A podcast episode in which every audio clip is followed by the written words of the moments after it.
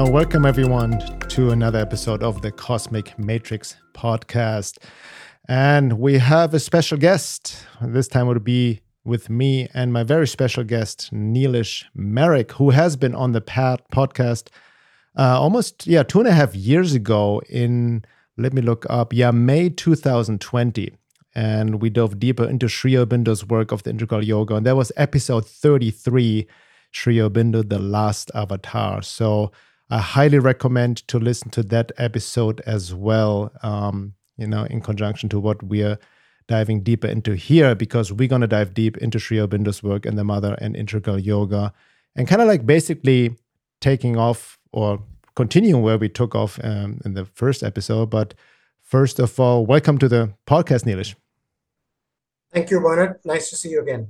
Excellent. So I want to give our audience also a little introduction. I've known you for many years, and we first met uh, officially like at a conference we both were participating in 2017, I believe, the Berlin Future Forum, where I gave a talk, you gave a talk. We had a great time and a lot of deep conversations, and life has changed a lot since then, globally, collectively, and in our individual lives. Um, but just a little introduction. So, Neelesh Marik is an experimenter, questioner, student, and explorer of the human potential space where behavior, systems, culture, and consciousness affect personal growth and creative novelty. He has three decades, uh, decades of experience in blue chip corporations as well as startups.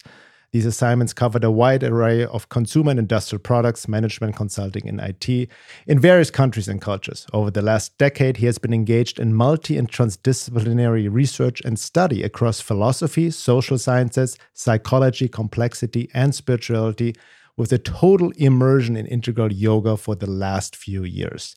And that's where we want to immerse ourselves as well. Uh, also, to in honor of Sri Aurobindo's 150th birthday, right? That um, was in August.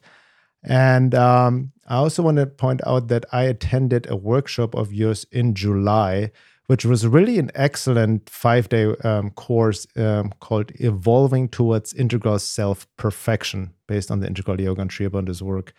And it was very helpful, insightful. We can uh, link more because you're offering more of these courses, which I would have to say is maybe not for a total beginner and some prerequisite will be some basic understanding or having read a little bit about Sri Aurobindo and integral yoga as well.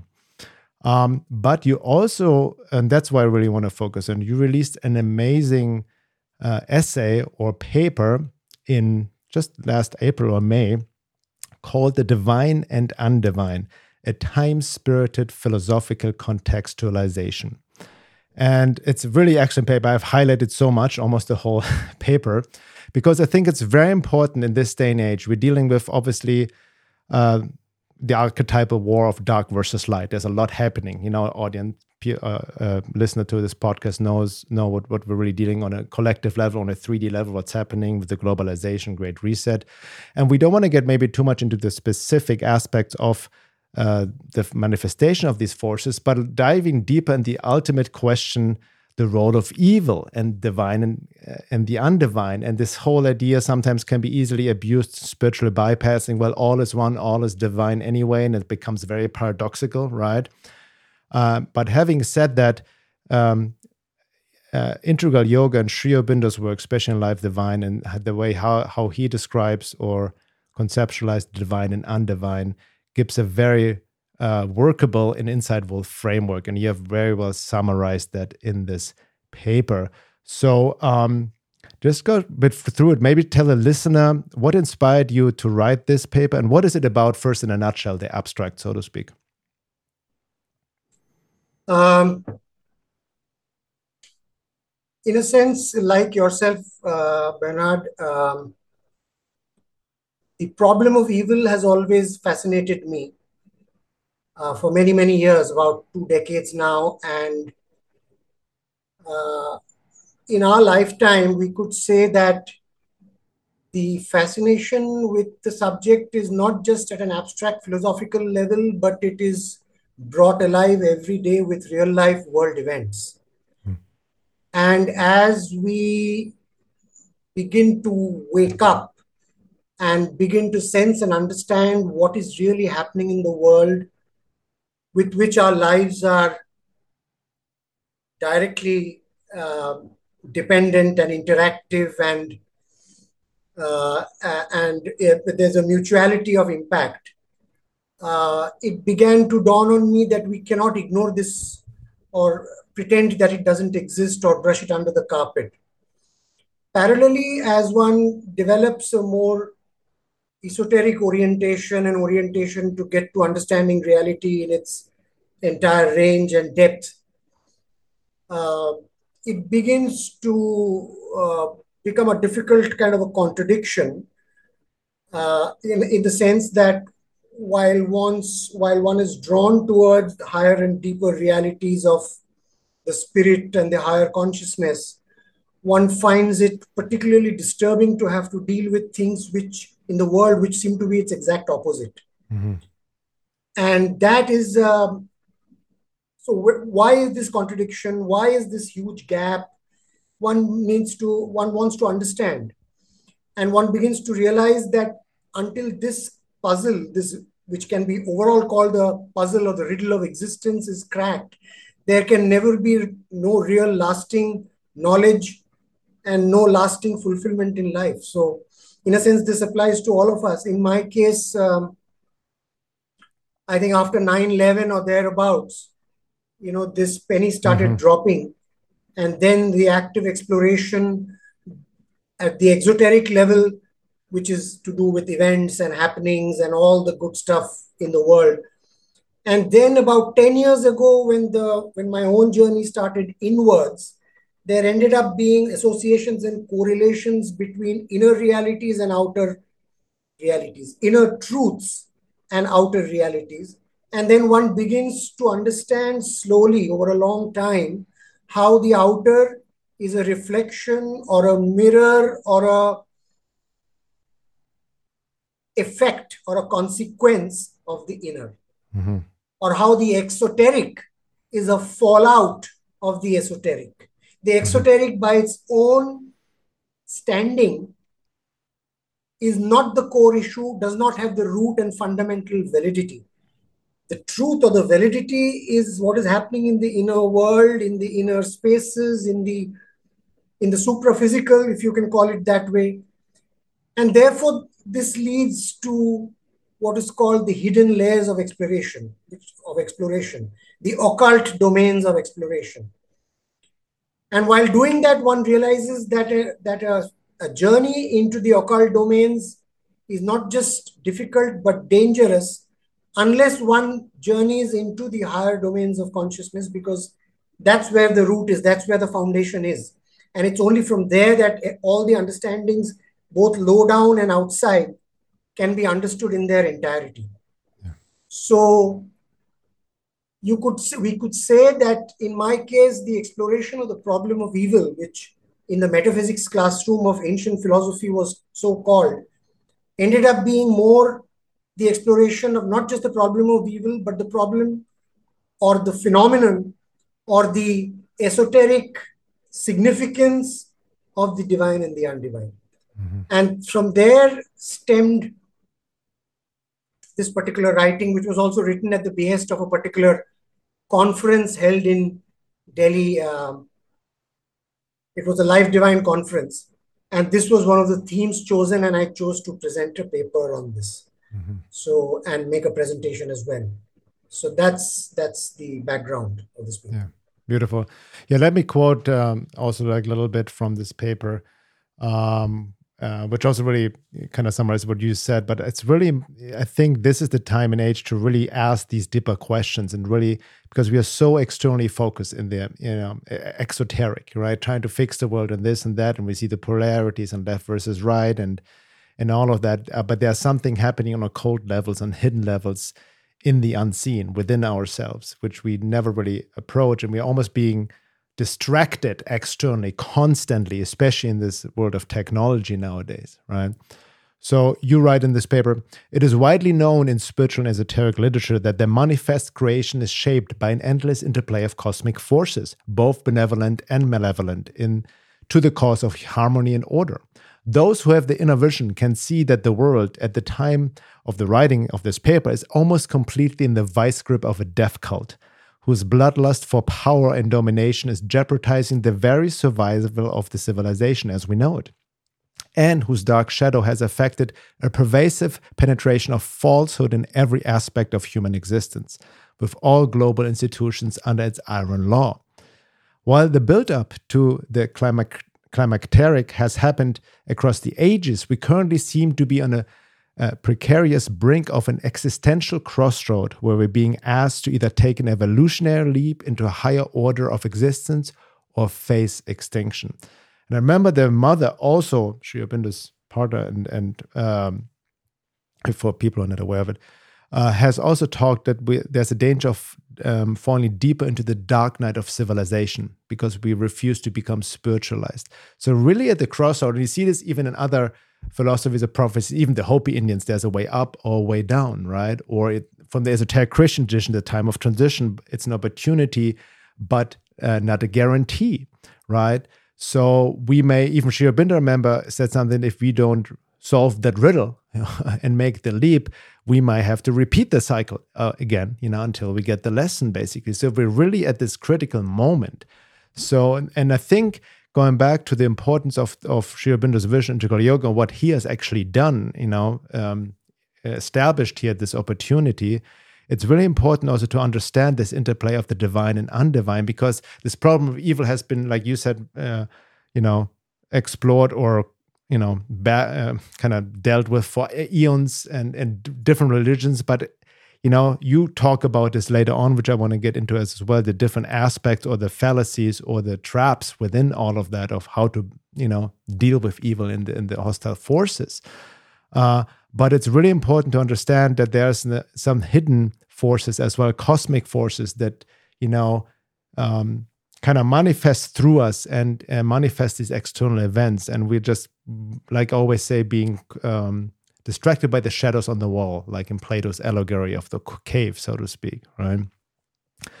Um, and you also talk about, um, just want to like uh, give another um, quote real quick from this article. Uh, depending on the disposition of the human instrumental vessel, Adverse vital beings from various strata can take control and exercise their undivine influence on the person with increasing vehemence and tenacity. The stronger the ego desire master not, typically shown as an insatiable ambitional drive for personal aggrandizement as power hungry or sex hunger for domination and control, or as a premature experimentation or cultism, the more inextricable becomes the trap of agreeing with, this, with these vital beings. So these power hungry people, when we look at, for example, the Great Reset, Klaus Schwab, you know, Bill Gates, which people that you know whatever project their hate on, and understandably so.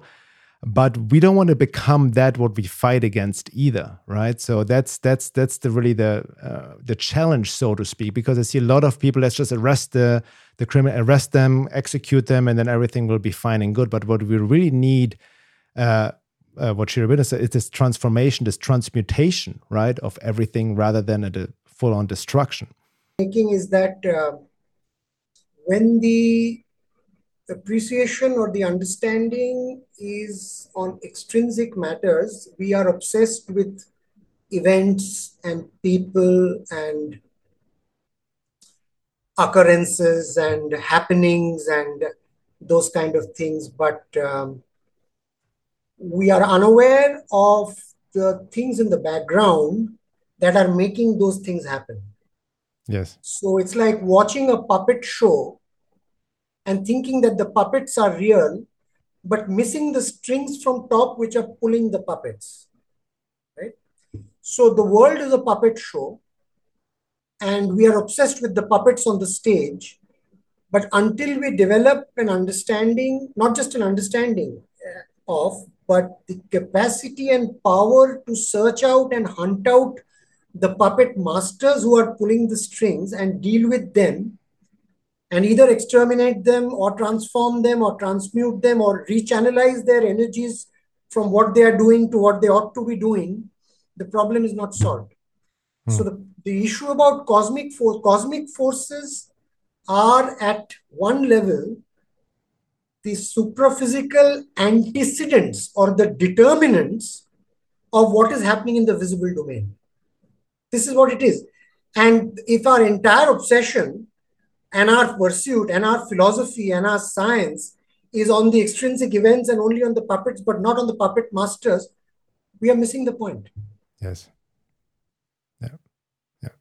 So, in light of the paper, because I think a lot of that might be like we're, we're dealing also with terminology from Sri Aurobindo's integral yoga, but for people not aware of it, so can can we define? Can you give us a in a nutshell definition what is the divine and what is the undivine actually in the, in this context? Like to really give a definition of these terms.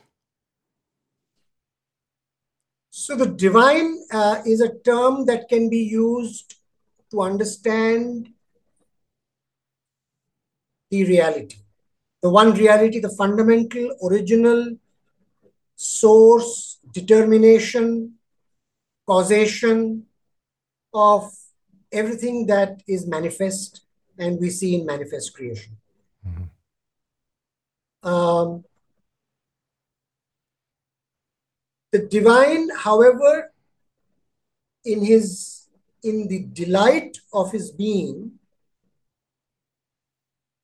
manifests himself through various forms, planes, scales, strata of existence. And this has, a, there is a certain structure to this. It is not random. And one has to understand that structure to understand how the manifestation has taken place, what operating rules and constraints operate at these various strata, at these various levels, how the strata and levels relate to each other, and how do creatures such as us, animate and inanimate, how do they relate to or figure in that structure? So this is what is called cosmogenesis. Right. So what is the nature and structure of reality, right? Now, when we begin to understand that, we realize that the divine operates through a certain devolution of his powers. His powers are infinite, of infinite quantity and quality. But when he devolves these powers across these planes of existence, these powers are given a certain freedom to do and fulfill their own basis and their own raison d'etre. Right? And because the operating, one of the operating principles of the divine operation is freedom, these forces or beings or entities, whichever way you want to call them, are given the full freedom and latitude to go and fulfill themselves. Now, because the qualities of the divine are infinite and multiple, and he chooses to experience his own creation in multiple ways, each and every element of creation has its own hidden truth or aspect of the divine reality, which it seeks to manifest or fulfill in the course of its participation in the creation. And statistically, one can then appreciate that this whole diversity in the unity, this whole multiplicity in the oneness, necessarily involves an infinite range of qualities. And once you accept that, it, it becomes obvious that just as there will be qualities on the side of harmony and good and whatever we call pleasant or desirable or nice, there is equally a propensity of things being not nice, mm-hmm not good, not harmonious, right? Because otherwise the full play is not possible. The full cosmic play necessarily demands this entire range, the full range. And in that range, when these devolved powers or beings begin to get separated as a process through a process called exclusive concentration, mm-hmm. when they begin to get separated from their source, and their relationship with other beings like them who have been originated from the source, they end up being obsessed with doing their own thing independently of others. And that is the existential genesis of egoism or the obsessive, compulsive orientation to doing one's own thing at the expense, in opposition, or apathetic to, in whichever way you want to call it, to other such beings, propensities, proclivities, inclinations in the vast economy of cosmic nature. Mm-hmm. Now, once this is, I'm saying it in, in, in a short form, but yeah. once we begin to understand this, this cosmogenesis, this cosmology, this, this ontology of the, of the, of existence and its relationship to the one conscious being from whom these are all emanations or um, outpourings, one then begins to understand that the full play, full play requires this diversity. So the undivine is just one spectrum or one way of classifying a certain kinds of propensities, and the divine, in as a subset of the capital divine, is another set of propensities. And there is a full range, and there are things in the middle also, yeah, right? Yeah. It's a full scale. So, in a dualistic way of thinking, or in a way of classification for a limited mental consciousness to understand and grok this full range, these two terms are just indications of general clusters of propensities in two different directions. One which is aligned with the intention of the original divine in his evolutionary march that he wants to take his manifest creation towards. And the other set is one that opposes it mm-hmm. or stands against it. Right? So in, so, in an epistemological sense, one can then say that the divine represents the truth or the knowledge of the reality, and the undivine represents ignorance or inconscience or the lack of readiness to acknowledge the truth and to persist in ignorance, falsehood, and error. So evil and in the, sense. And the effects of mm-hmm. all of this is what we see in terms of what is panning out in the exoteric puppet uh, right. stage of the world today. Right. So evil in its sense is based on ignorance. Can we say that?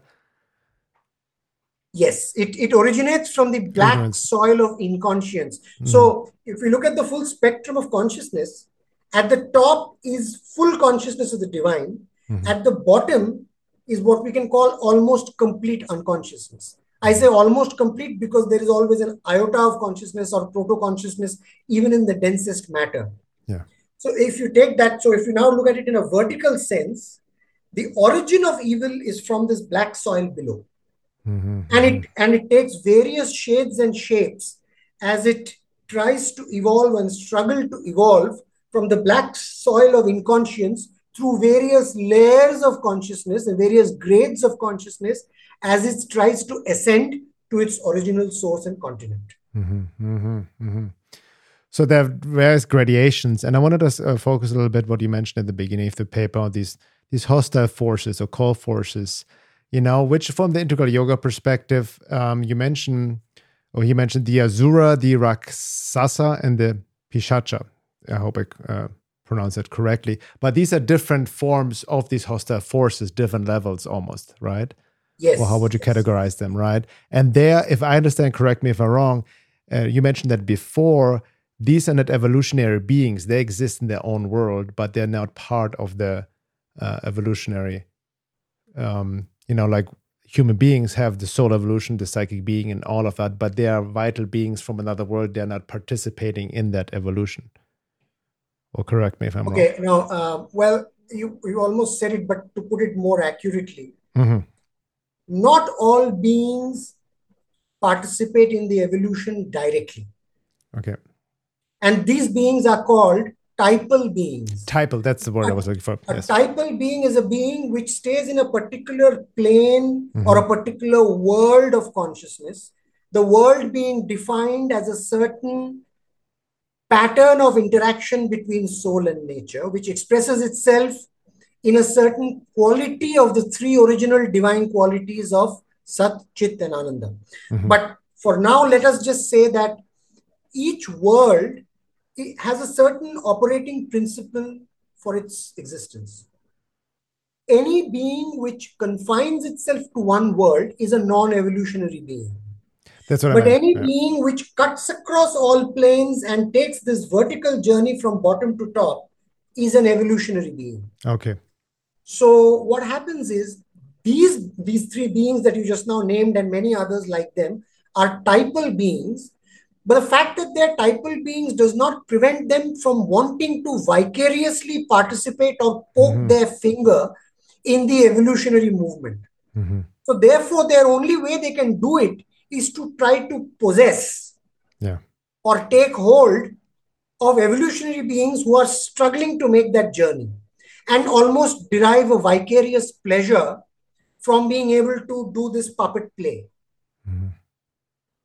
And to the extent that the evolutionary beings haven't come into their own, which basically means establish the dominion of their soul over their nature, both individual and universal nature, they will end up being puppets of these beings in some way or the other. And that's what humanity is today. Exactly.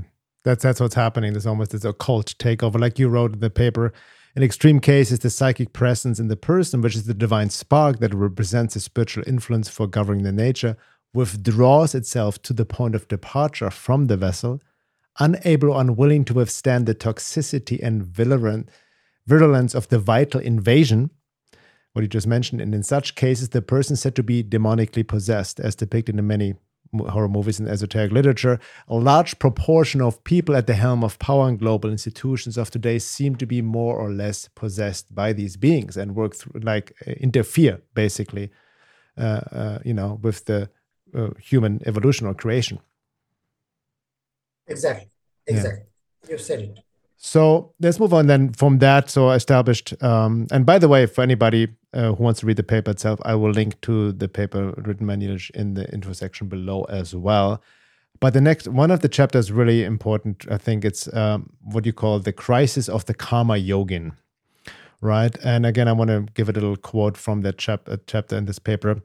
The contemporary spiritual warrior faces an equally calamitous challenge as um, how do you pronounce it? Ar Aryana in Kuru. Arjuna. Arjuna, it's a it's so Arjuna. the Gita is a spiritual text or a Mhm, or a scripture mhm. in the Indian um, uh, spiritual heritage literature. And yes. Arjuna is the protagonist. Mhm. Okay. And Sri Krishna is the. So, i- i- for those who are not uh, aware of the scripture, suffice it to say that it describes a spiritual war, A spiritual war, which is, Okay. the, which is the kind of war we are going through now. Only what we are going through now is far, far more dangerous and intense than what was the uh, Yes. what was the Mahabharata Kurukshetra war. That and that's talking. that's not an overstatement. I agree. Apart from the horror, recall, and despondency of witnessing the undivine everywhere around him, including his near and dear, the sophistication and nuance of individualist differentiation often makes it difficult to find a long-term trustworthy peer group. No shit. Excuse my French. He also has to deal with the vast number of so-called mid-path treading neutral lot of his fellow men and women who are overwhelmingly more susceptible to the undivine influence than the divine and who eventually end up doing the devil's bidding due to the lack of discrimination. It is it is if those to it is as if those who care not to detect the undivine in themselves are not able to reliably detect the undivine manipulating them for its nefarious ends. So let's talk about that a little bit, and also just for people, un- uh, what what is the definition of the karma karma yogin, um, the karma yoga? So karma. So basically, um, if you just step back, anybody on the spiritual path begins with the exercise and the refinement and subtilization and polishing of three faculty imperatives. So each human being has primarily three faculty imperatives. The first is the faculty of knowledge, which is the will to know, to understand, Mhm. to realize, to to grasp and grok what is reality all about, what's going on. So that's knowledge. The second faculty imperative is the heart, the affective, the emotional. That's the will. That's the that's the faculty that wants to love and relate and interact and and bond and contribute and give oneself. Um, and the third is the faculty to do, to exercise one's will, to make things happen, to execute, to fructify, to fulfill, right? Mm-hmm. Yes. One's dream or one vision or one's agenda, whichever way you want to call it. So the first is called in the in the Indian uh, in the in the language called the Jnana Yoga. So these are all yogas. Yoga means in its basic root, yoga is union with the divine, with the source, the evolutionary imperative. Jnana Yoga is yoga through the path of knowledge. Bhakti Yoga is yoga through the path of love and devotion. Karma Yoga is the yoga through the path of will and work. Mm-hmm. So the Karma Yogin is he or she who wishes to do the divine's work, unite with the divine, and be an instrument for the divine's work in this troubled and tortured world to end up trying or doing his own his or her own bit to convert this troubled and tortuous world into the life divine yeah so as the path, like you mentioned, this is like really the path of the spiritual warrior in the quote I just read from your paper. It reminds me a little bit also like almost like we see it in other esoteric traditions and also symbolized in the movie The Matrix, the Agent Smith syndrome. And we're dealing with this on a mass level right now. Because what I see right now, as Krishnamurti also said a long time ago, it's no measure of health to be well adjusted to a profoundly sick society. And we see that nowadays how a lot of pathology is becoming normalized, right? and um, also like you mentioned that as well i think in this chapter um, and maybe you can talk a little about it that you know how the devil or the undivine forces work it's not this like obvious evil horror but it's more like a um, falsification of truth a slight adjustment like a, a little bit of truth but a distortion and perversion of it. And that's kind of almost a hook line and sinker with these big words we see nowadays like you know, with like uh, globalization, you know, anti-racism, you know what I mean, uh, equality, uh, equity, and and all of that kind of you know sustainability and all these words but they're being used by the anti-divine undivine forces for the complete enslavement and destruction of humanity yes so again uh, if we understand the evolutionary uh, reality and directionality the, and we understand that man has the role of bridging the animal and the divine or or building the bridge for evolution to proceed from animal nature to divine nature and the direction is from here to here it is obvious that in the beginning he is actually in the mud and mm-hmm. when he's trying to evolve up from the mud the mud is trying to pull him back because the mud has its own dominion and its own raison d'etre of existence, going back to our cosmic power yeah. illusion just some time back. And the mud wants to keep everything in its own dominion, right? So this painful and tortuous hijack by the anti-divine forces is only natural because they operate in the mud. And man, as he's trying to climb up, it's like that scorpion and a bunch of scorpions in a container, any scorpion who tries to go up, the others will try to pull him down, right? All equalitarianism, all collectivism fundamentally is a lowest common denominator movement. If you think about it very deeply, any collectivism, any any um, sort of philosophical foundation which does not recognize the evolutionary direction, which does not recognize the divine source, which doesn't understand or acknowledge the fundamental instinct in nature to move from the mud to the light, will always stand against it. Mm-hmm. Does that relate, and, by the uh, way? Sorry, just to interrupt, but this reminds me of something you mentioned in, in the the course of the path towards self uh, uh, perfection. These three laws that oppose the law of persistence, the law of resistance, and the law of recurrence. Does that tie into that? Absolutely, absolutely. Mm-hmm. It's, it's good you may you remember that from our earlier. Exactly. So in in that context where it was mentioned, it was about yogic sadhan, the, the cultivation of the will mm-hmm. to, to enable this journey to happen. But in that context, these three terms are the day-to-day experiences of the karma yogin in dealing with his own nature.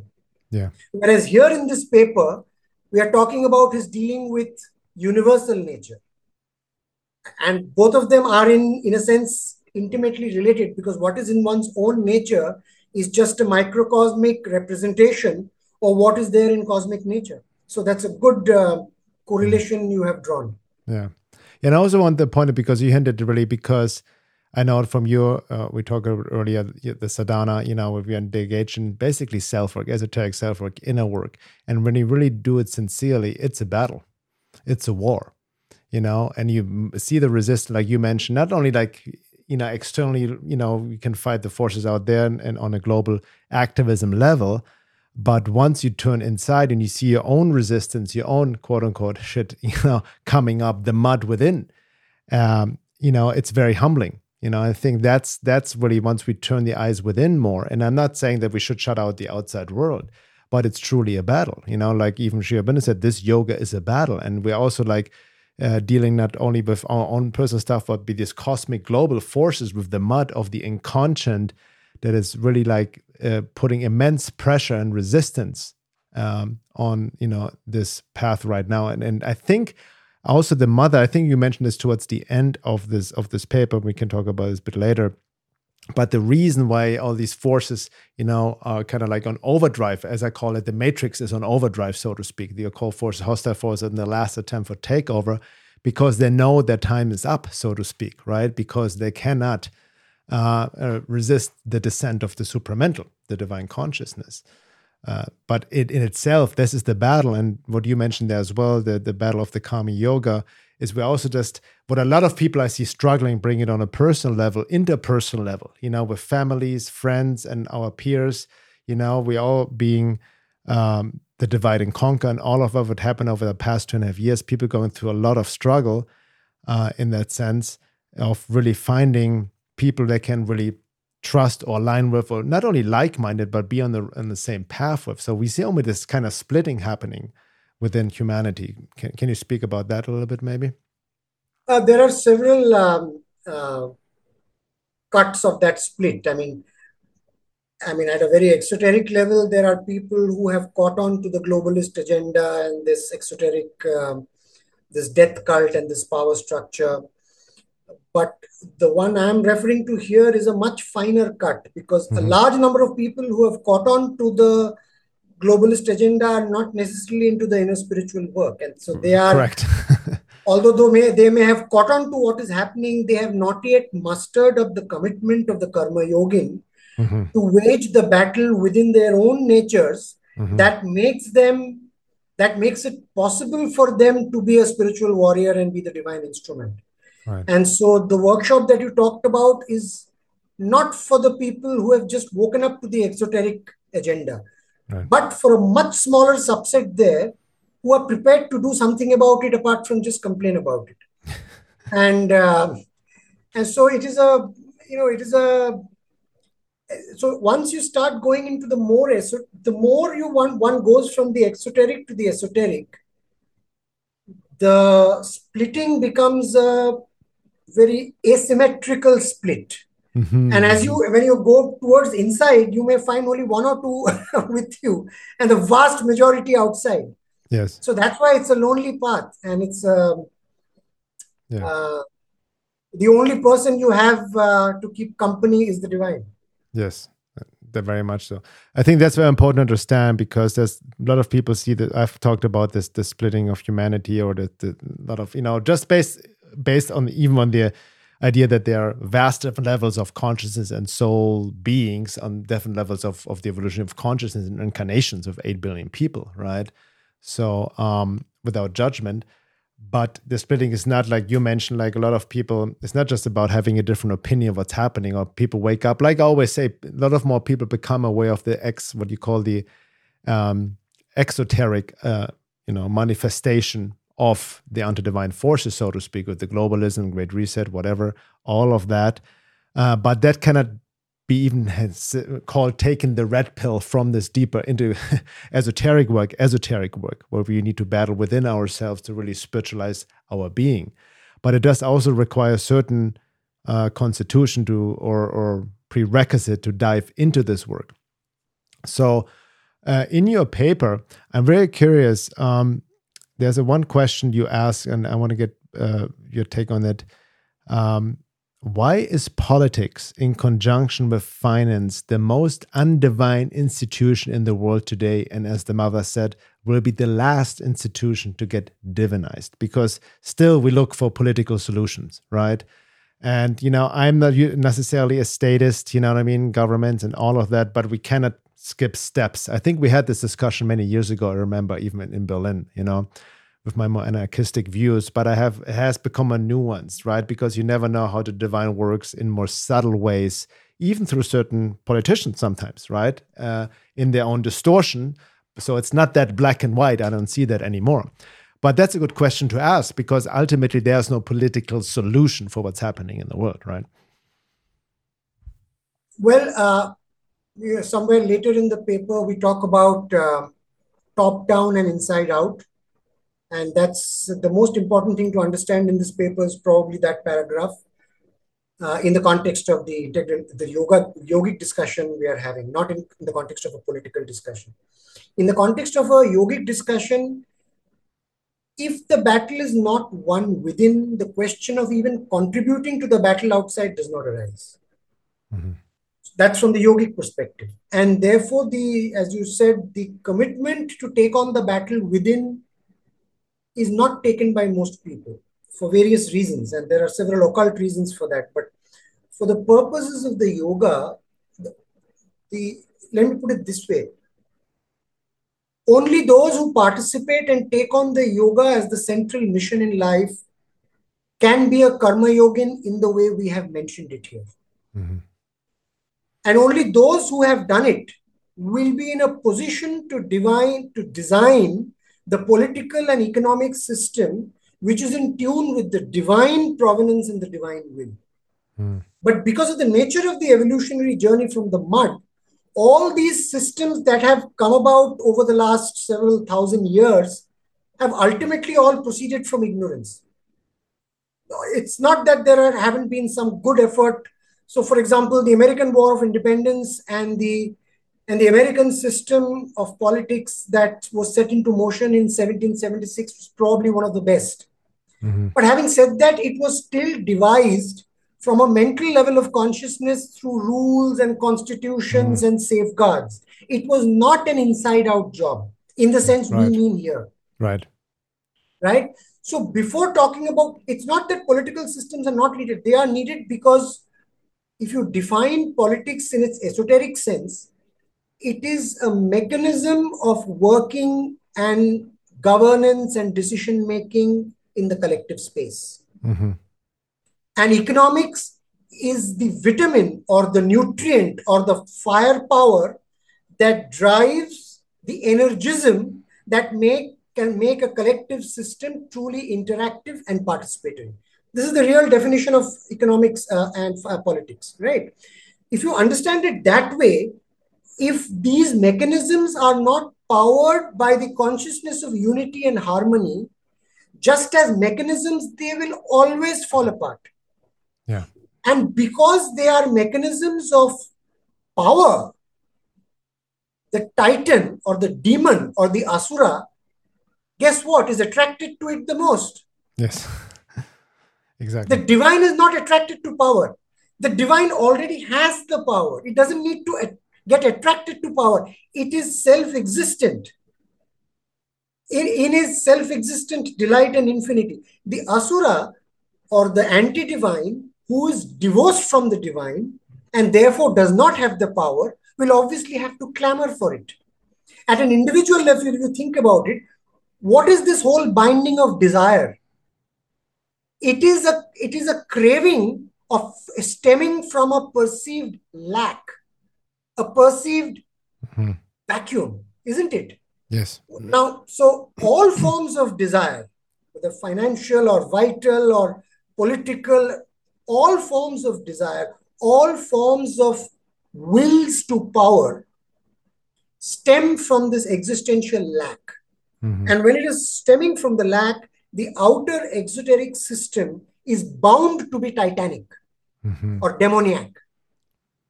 Right. And because the, the configuration of power and the lust and the drive to rule others is so prominent and the dominant impulse of the titan or the asura, it is not surprising that politics and economics are the most anti are the are the blackest and the densest dens of the anti-divine. Yeah. And that is why they will be the last to get divinized in the inside out process of the divine will. Mm-hmm. Yes. Does that make sense? Yes, yes, absolutely. Yeah. no, that's, I mean, yeah. I want also like going back, I mean, the karma yoga, that's really what it comes down to. I think that's for every listener who's in, in, some of it may be hard to understand about, you know, Sri Aurobindo's work. But the key point, what I've been writing about a lot as well, is the key point that we, at some point we need to really uh, look within and, you know, go deeper within and really change our being. Instead of just looking for external exoteric solutions you know driven by our own lack like you said desire. And there's nothing to be said against desire just asking where is, it, where is it coming from? Because you know i remember gurdjieff i mean this is a different level obviously but gurdjieff talked about the trap of the revolutionary mindset right and we see this on both sides how the asura can easily hijack any power hungry a politician on either sides and whatnot, or even revolutionary. It doesn't matter, right?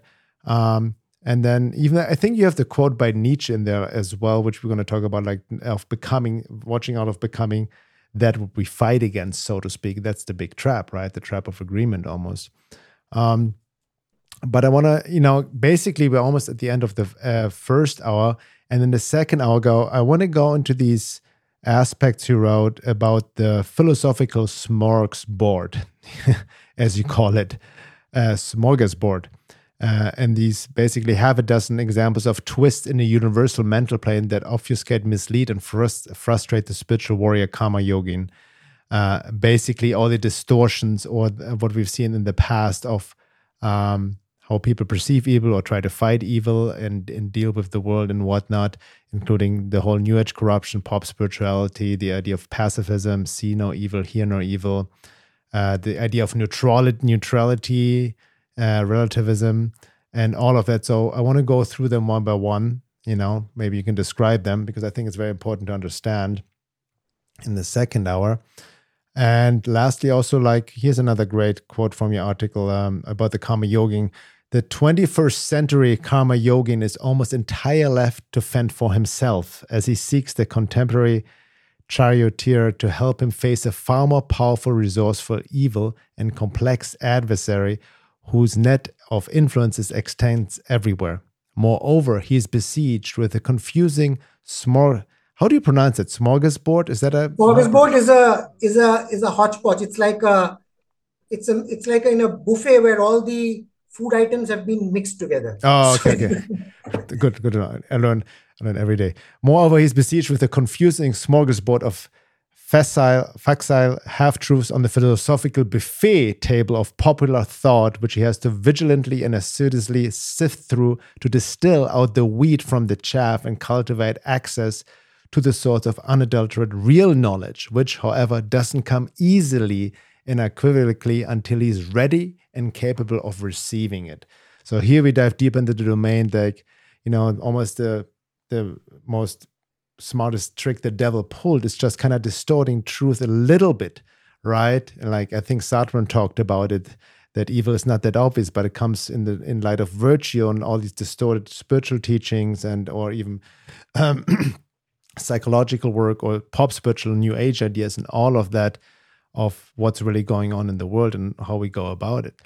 Um, so let's dive that. I want to talk about that more in the in the second hour as well as we go deep into your paper, and then also want to talk about very important, like a, little bit from the chapter from the Life Divine, the origin and remedy of falsehood, error, wrong, and evil uh, from Sri Aurobindo's work, and really also cut through this idea or this misconception and uh, that good and dark or undivine and divine is uh, a duality, which in this case it is not actually in the terms of what we usually think it is. Uh, to really, because it's important to understand as well. Um, yeah, um, for people who want to like who are interested in in your workshops, how can they reach that? Do you have a website for that, and I can link to that? You have upcoming uh, courses and workshops based on integral yoga. Uh, currently, uh, they are being offered through a, a, program called All Life is Yoga, mm-hmm. which is a kind of an online multiversity, you can call it that, where many practitioners have come in and together they are offering a bouquet of courses. And uh, it is on a website called Integral Edu. Mm-hmm. I'll link to uh, that. Dot in, uh, I forget the exact URL, but I can send it to you. And within that, it's not just me offering, there are many others many, who have offered yeah. courses. It's from October to January. And I have uh, two uh, uh, more than work courses, I would like to call it workshops, mm-hmm. not courses in the academic sense, at least. Right. And one is um, work workshop on the psychic transformation. The other is a workshop on the spiritual transformation. These, as you know, are the two of the first triple transformation stages of the uh, integral yoga. Exactly, and I, I um, attended the first workshop, the evolving towards integral self perfection, which was very profound. But I think also like it helped me that I have already uh, some basic understanding and my own immersions of of of integral yoga and Sri Aurobindo's work and the mother, which right now it's ongoing. You know what I mean? I'm still working on the life divine, you know, page by page. Uh, but again, like for anybody who's new to Sri Aurobindo's work, please go back to the podcast episode 33, which will give a more introduction to Sri Aurobindo's work in integral yoga and the the importance of of uh, this revelation because it's not just a teaching, but the mother said it's a revelation uh, for this day and age, and because we're in a critical phase. And again, I will also link to Neelesh's perfect, excellent uh, essay on the divine and undivine, which we briefly already touched upon, and we go deeper into that in the second hour for our members and talk more about things we may not be able to, especially in this day and age, talk publicly about. uh, and if you're not a member yet, you can go to my website, veilofreality.com, and sign up there, and you will have access to all the second hours of all podcasts. Thank you so much, Neelesh, and we'll be right back. See you soon.